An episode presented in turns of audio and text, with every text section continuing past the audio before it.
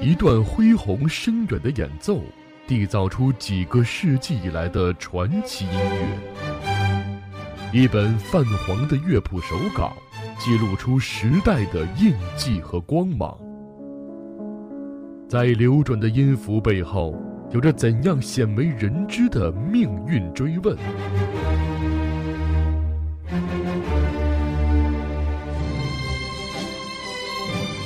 在岁月的沉淀和累积之下，又埋藏着多少大师的艺术宝藏？我爱古典音乐电台，满足你对古典音乐的所有想象。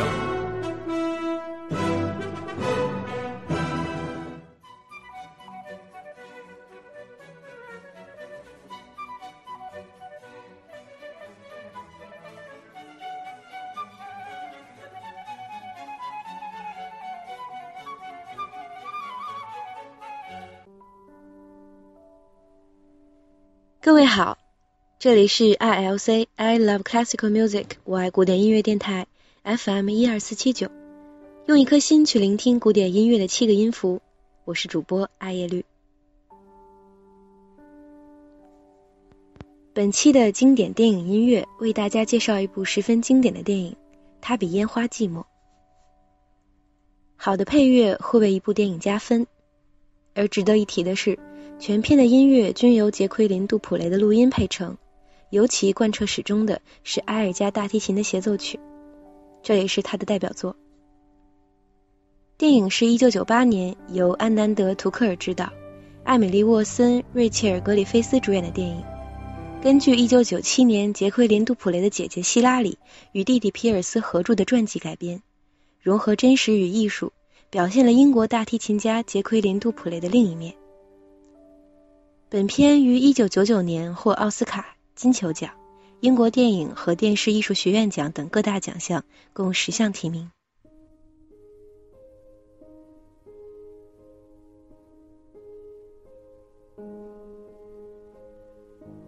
希拉里和杰奎琳出身于音乐世家，母亲从小培养两个女儿的音乐素养。小女儿杰奎琳是个大提琴手。而硕大的提琴却似乎完全不在小女孩的掌控之中。大女儿希拉里是一个天才的长笛手，在各项比赛中成绩耀眼，曾收到英国 BBC 电台的特约录制节目。两个姐妹虽然形影不离，但妹妹杰奎琳似乎永远是姐姐的跟屁虫，得到姐姐的庇护，在姐姐的光辉背后当一个卑微的影子。倔强而固执的杰奎琳开始了忘我的练习。餐桌上，教室里，直到有一次比赛，他脱颖而出，与姐姐一同站在了领奖台上，并且抢走了所有的风头。当妹妹得奖的那一刹那，就注定了姐姐的落寞。像所有的家长一样，他们的父母只能选择一个孩子来当重点的培养对象。杰奎琳成为了这个幸运的女儿，在名师的指导下，在全家的围绕下。她从一个笨拙的小女孩，成长为了天赋惊人、前途无量的音乐家。而姐姐从那天开始，就再也没有机会拿起长笛，惨淡到在音乐学院混迹，紧张的连个音符都吹不出来。而姐妹两人的命运也发生了奇迹般的兑换。失意的姐姐却从来都在为妹妹真心祝福着，她关心着妹妹的一举一动。观看他的音乐会，收听他在国外的演出。全世界都知道她是天才杰奎琳的姐姐，却没有人记得这个女孩也曾经在镁光灯下名噪一时。她是那样一位优秀的天才长笛手。岁月在两个姐妹之间不公平，并且不掩饰的大肆铺张着。妹妹杰奎琳为法国公主的婚礼演奏，在俄罗斯开音乐会。转瞬又飞到德国，整个欧洲古典音乐界似乎都在为这个年轻女孩爆发出的不可思议的音乐而疯狂。姐姐希拉里却连连被音乐学院的教授讽刺、纠正，她委屈而恐惧的眼神，已让当年自信而风光的天才长笛手荡然无存。而此时，有一个特殊的人出现了。这个年轻人爱上了希拉里，并且改变了他的命运。爱情让希拉里变得如此美丽。灰姑娘一夜之间开了演奏会，开始了恋爱，被一个幽默而外向的优秀男人撞开了心扉，并且找到了自己的幸福。万众瞩目的杰奎琳，在长大后第一次体会了许久没有体会的那种忽视感，那种失落感。她从姐姐那夺来的镁光灯，似乎不能给她这样的幸福。那种一个人关心自己，眼睛里都要溢出爱的感觉，那一种幸福，她很向往。姐姐的婚姻着实刺激到了固执而任性的妹妹。婚礼上的照片，大量的竟然是姐妹相拥。而不是夫妻的甜蜜。妹妹看似是一个天真的孩子，却用孩童般无邪的眼神，灼烧的腐蚀着姐姐的一切幸福。杰奎琳再次迷茫，她其实还是那个没有长大的孩子，一个只会模仿姐姐、抢夺姐姐宠爱的妹妹。性格和高傲决定了杰奎琳很快便带一个优秀百倍的男人回家。她夸张的坐在男朋友的怀里，畅谈两人拍的满满的世界演出和自己结婚的地点。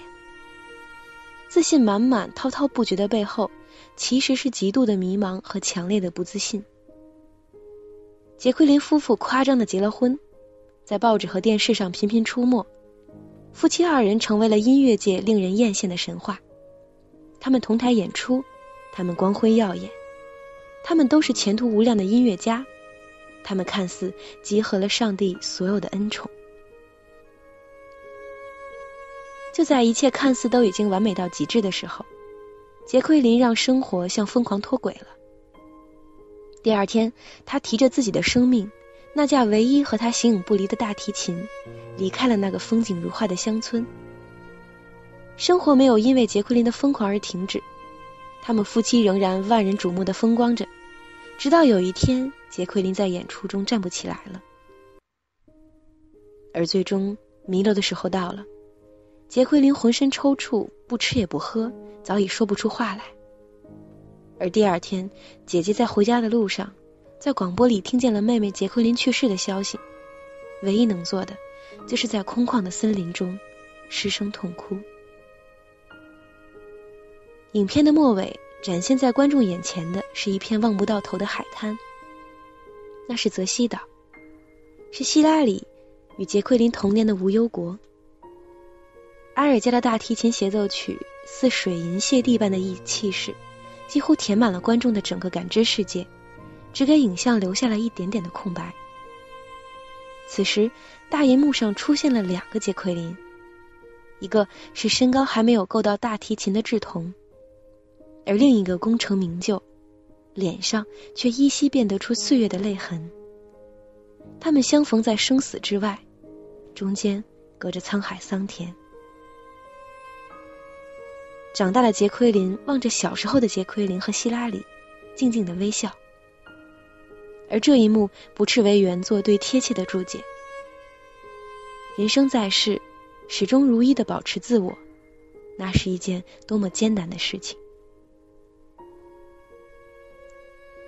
杰奎琳·杜普雷于一九四五年一月二十六日出生在英国一个充满音乐的家庭。当他四岁时，听到收音机里大提琴的声音，就要求要那样的乐器，从此展开了杜普雷与大提琴之间的不解之缘。五岁时，他在伦敦学校学琴。一九五六年十一岁时，赢得了全英国最受瞩目的演奏奖。而当年的评审还包括了巴比罗利爵士。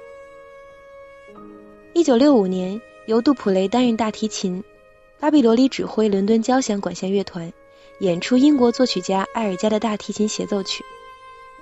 这张录音对杜普雷非常重要，因为它奠定了杜普雷在演奏舞台上的地位。钢琴家顾尔德曾经说过，杜普雷的埃尔加协奏曲呈现了无限的悸动与热情。后来，他第一次听到那张与巴比罗里合作的录音时，曾令人吃惊的说道：“这并不是我想表达的。”只可惜他无法再录下更好的埃尔加。他到底想表达什么，我们永远无法得知。杜普雷演奏的《埃尔加》，没有人会错过，很多人都喜欢听他的协奏曲录音。在管弦乐的衬托下，他全身投入，充满朝气而又不失女性的细腻，也不是完全没有节制的放纵自己的情感。从他手指间的传递出来的琴音，让人完完全全的被他的热情与音乐诠释所感染。杜普雷诠释埃尔加的一小调协奏曲，无人能出其右。直到现在，据说只有马友友的演出稍许企及他的境界，但仍然有一段不小的差距。他的琴声较之卡萨斯等其他大提琴家，少圆润而显干涩，听起来有一点像中国人的二胡，而这就是他琴声的特色。因此，他特别适合演绎卑劣苦涩的曲目。再加上埃尔加又是英国不多的本土作曲家。而演奏家在演奏自己祖国的作品时，总会诠释的格外传神，就好比维也纳爱乐乐团的华尔兹、鲁宾斯坦的肖邦一样。因此，他的埃尔加协奏曲被列为经典也不足为奇了。据说，匈牙利大提琴家史塔克有次乘车，听见广播里正播放着大提琴曲，便问旁人这是谁演奏的。旁人说是杜普雷。史塔克说。像这样的演奏，他肯定活不长久。而史塔克也最终一语成谶。也许只有顶尖的艺术家才能理解自己顶尖同行的水准，因为史塔克听得出，杜普雷是用生命在演奏，为了琴艺的完美可以不惜一切。而杜普雷就是许多古典音乐乐迷心中的一个叹息。